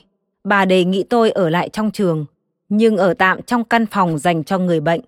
Bà coi đó là một trường hợp bất khả kháng, do đó tôi không thể coi đó là giải pháp thường trực. Tôi cũng có mấy người bạn Việt Nam ở trong nhà Lào Việt tại cư xá quốc tế cho phép tôi giải nệm ngủ lậu qua đêm. Ở đây, ông Gác Đan biết chuyện, nhưng ông ấy cũng tốt, nên ông không cằn nhằn. Nhưng riêng tôi lại có thêm một phương án khác. Một hôm, tôi gặp lại một bạn xưa tên là Lân. Lân mới rủ tôi tới nhà chị Trà. Chị Trà là một phụ nữ đã đứng tuổi có chân tu. Nhà của chị Trà là một căn hộ nhỏ bé, vỏn vẹn có một phòng, ở ngoại ô Luvalua. Tuy căn nhỏ bé, nhưng lúc nào cũng đông sinh viên tới xin ngủ qua đêm. Chị bảo nhà của chị là nhà của Chúa, các em cứ tới chú. Thế là đêm nào cũng có đứa giải nệm, nằm la liệt dưới đất. Có hôm, năm đứa chúng tôi phải nằm sát gần nhau vì căn phòng nhỏ quá. Nhưng chúng tôi rất vui, vì không những được qua đêm miễn phí, mà còn có sẵn một bếp nhỏ để nấu xào. Đông như thế, làm cho chúng tôi như có gia đình bên cạnh. Hơn thế nữa, chính vì gặp gỡ nhau tại nhà chị Trà mà chúng tôi truyền cho nhau công việc làm để kiếm tiền thêm. Lần thì rủ tôi đi hầu bàn, Hà thì chỉ cho những chỗ để mua trái cây rẻ, những hoa trái già héo sắp thối nhưng vẫn còn ăn được. Huy thì lại chỉ cho tôi một chỗ làm đêm được trả rất hậu hĩnh. Đó là những dịch vụ tại bệnh viện, ít ai muốn làm và có chút rủi ro nếu không cẩn thận. Từ lúc thường gặp những người bạn mới này, tôi không thiếu việc. Hễ mình chấp nhận việc khó hoặc nặng nhọc thì kế sinh nhai đơn thuần không phải là một vấn đề. Nhận định này cho tôi có được tự tin, tự tin rằng mình sẽ chẳng bao giờ sợ đói. Chỉ một ý tưởng đó thôi đã làm cho tôi thấy cuộc đời đượm tươi màu hồng. Thật vui, thật hạnh phúc. Duy một cái là trong lớp học tôi không được xuất sắc cho lắm. Cuối niên học 63, 64, rút cục, tôi thi đậu. Điểm suýt soát, nhưng vừa vặn để lên đại học. Vừa lúc đó thì cha tôi cũng hồi sức. Bao nhiêu mây đen phủ trên bầu trời của tôi như dần dần tản bay. Phải mấy chục năm sau, tôi mới dám hồi tưởng lại cái thời kỳ kinh khủng đó. Vì khách quan mà nói, nó kinh khủng quá. Nhưng tại sao tôi không giữ lại một chút đắng cay là một điều tôi khó lý giải. Mẹ tôi, khi gặp lại tôi vài năm sau đó, mới rõ sự thật. Bà cứ khóc mãi, bà tự trách, sao chót để đứa con yêu lâm vào cảnh ngộ quái dị như vậy.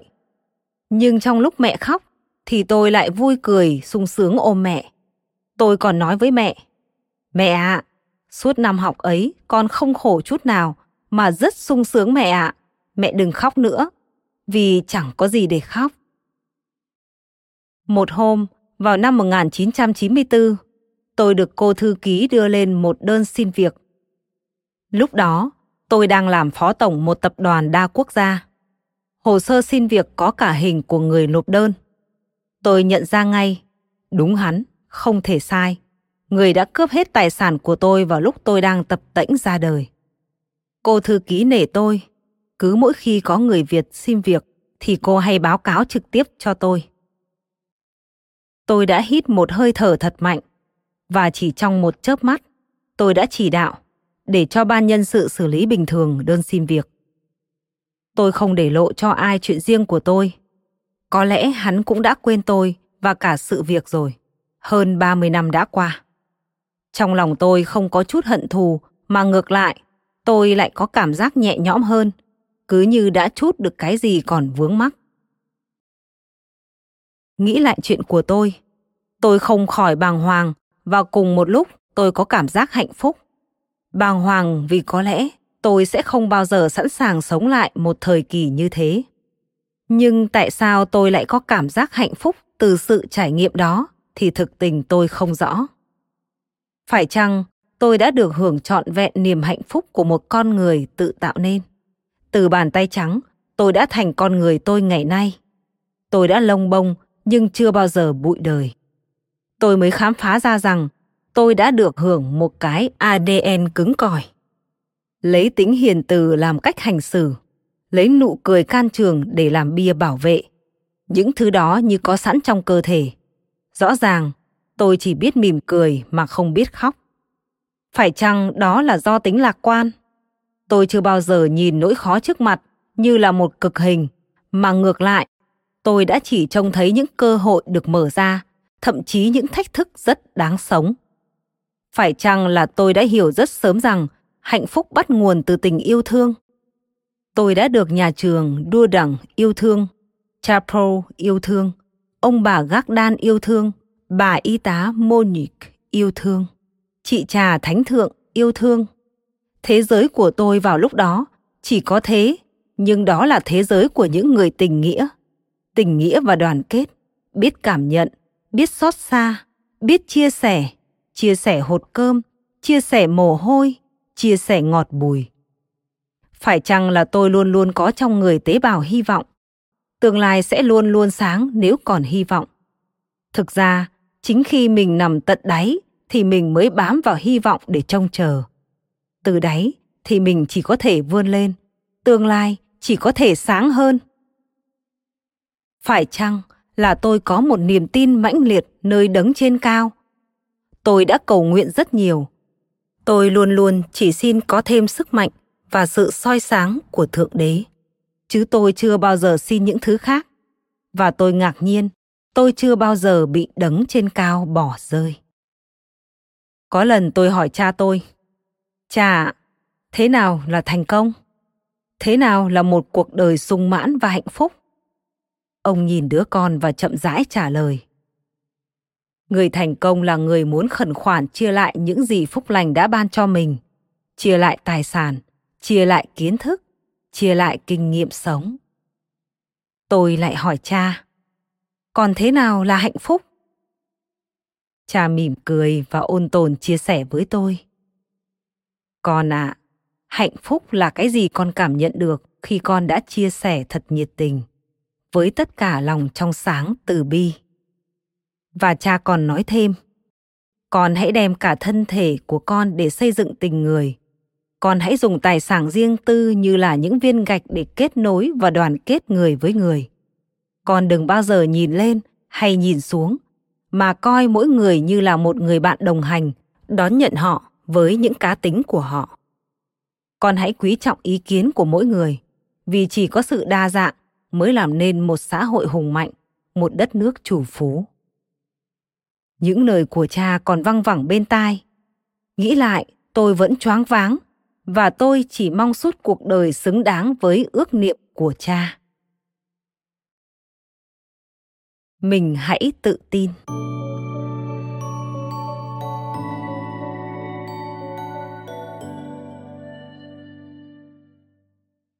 Tình yêu lớn lên nhờ sự cho đi.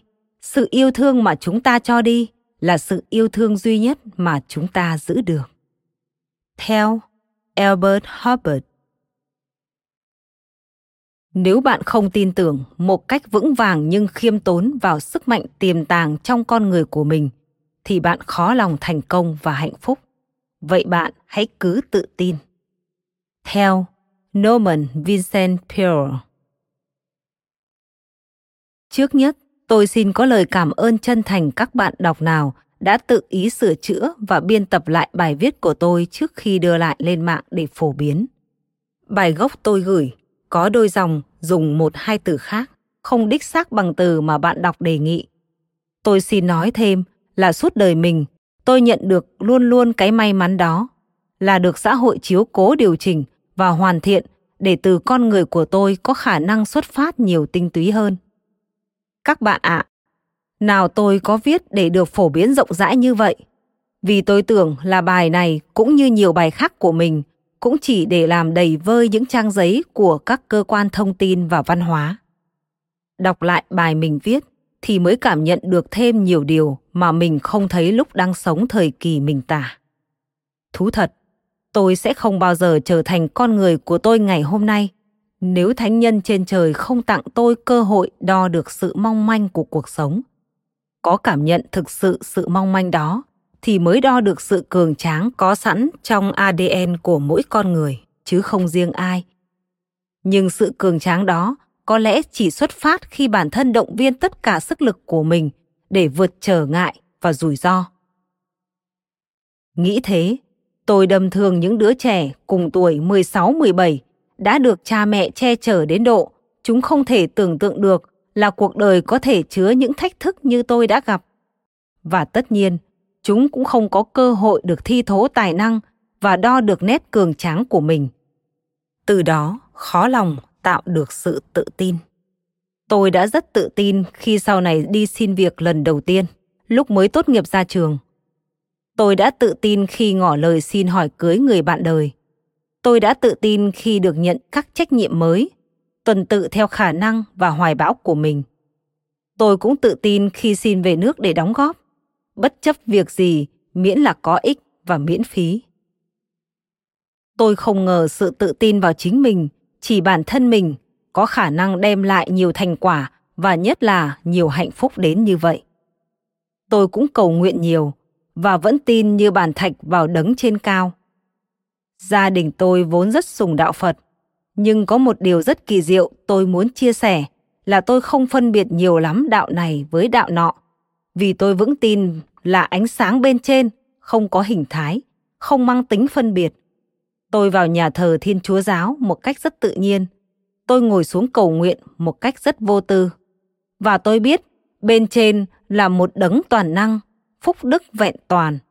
Lần nào cầu nguyện, tôi cũng chỉ nhận được tín hiệu dịu hiền nhưng mãnh liệt là con hãy nỗ lực bản thân để vượt thách thức vì con có đủ khả năng. Chỉ một ý nghĩ rằng đứng trên cao tin tưởng vào bản thân tôi đã đủ giúp cho tôi có nghị lực và sáng suốt. Chỉ một lần vợ chồng tôi có một lời cầu nguyện cụ thể. Đó là cách đây 12 năm. Vào năm Bính Tuất, chúng tôi đang đi du lịch bên Ý Đại Lợi, Italy, tại Bilaggio, ở bờ hồ Como. Lúc đó là đúng 16 giờ 58. Chúng tôi vội vào, nhưng cha nói là không vào được, vì chỉ 2 phút nữa, nhà thờ Bilazo đóng cửa. Chúng tôi xin cầu nguyện chỉ 2 phút thôi. Cha đành chấp thuận. Lúc ra khỏi nhà thờ, vợ chồng tôi hỏi nhau. Anh cầu nguyện gì? Em cầu nguyện chi? Cả hai đều ngỡ ngàng khám phá là chúng tôi dù không nói gì với nhau mà đã cùng cầu nguyện cho hai con gái của chúng tôi được phù hộ về việc có con. Thật không ngờ rằng sự đáp ứng đã là một phép lạ. Đó là lần duy nhất trên đời tôi có lời cầu nguyện cụ thể. Còn suốt đời, tôi chỉ xin đấng trên cao cho thêm sức mạnh và can đảm để mang sức mạnh đó truyền tải lại cho các bạn nào cần. Bạn ạ, à, hãy tìm ngay trong bản thân sức mạnh kinh khủng mà mình sẵn có. Chắc chắn bạn có. Hãy tin tôi đi. Nhưng bạn sẽ chỉ khám phá ra sức mạnh tiềm tàng đó khi bạn thực sự bỏ công ra đi tìm nó. Tìm sự hỗ trợ từ bên ngoài chỉ phù du và hời hợt. Lại làm cho bạn mất đi cơ hội để tự hào một cách chính đáng. Hãy nghe tôi một lần, bạn nhé. Cảm ơn các bạn đã lắng nghe podcast ngày hôm nay podcast này được sản xuất bởi phonos, ứng dụng sách nói và phát triển bản thân dành cho người Việt. Tải ứng dụng để nghe đầy đủ nhất các nội dung với chất lượng âm thanh, chuẩn điện ảnh. Hẹn gặp lại ở những tập tiếp theo.